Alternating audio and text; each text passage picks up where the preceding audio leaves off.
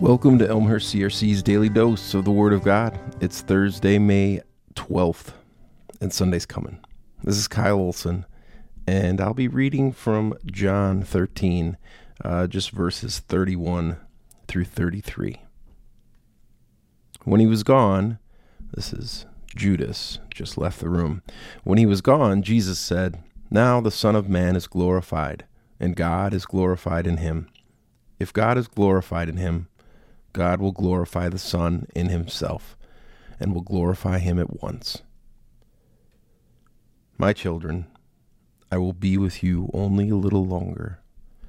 You will look for me, just as I told the Jews, so I tell you now, where I am going, you cannot come.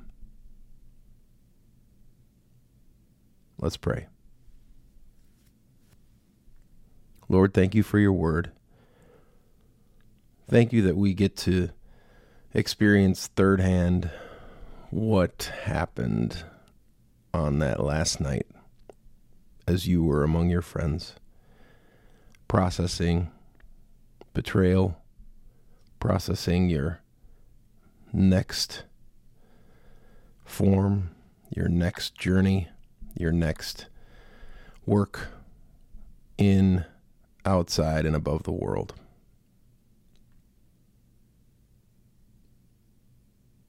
Thank you that you returned, Lord.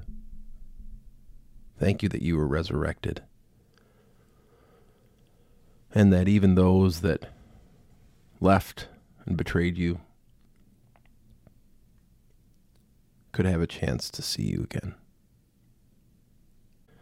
As the disciples lean into every word that you're saying that night, but still can't quite understand what's happening, give us clarity into how you speak to us and help us to live that word out every day. In your name, amen.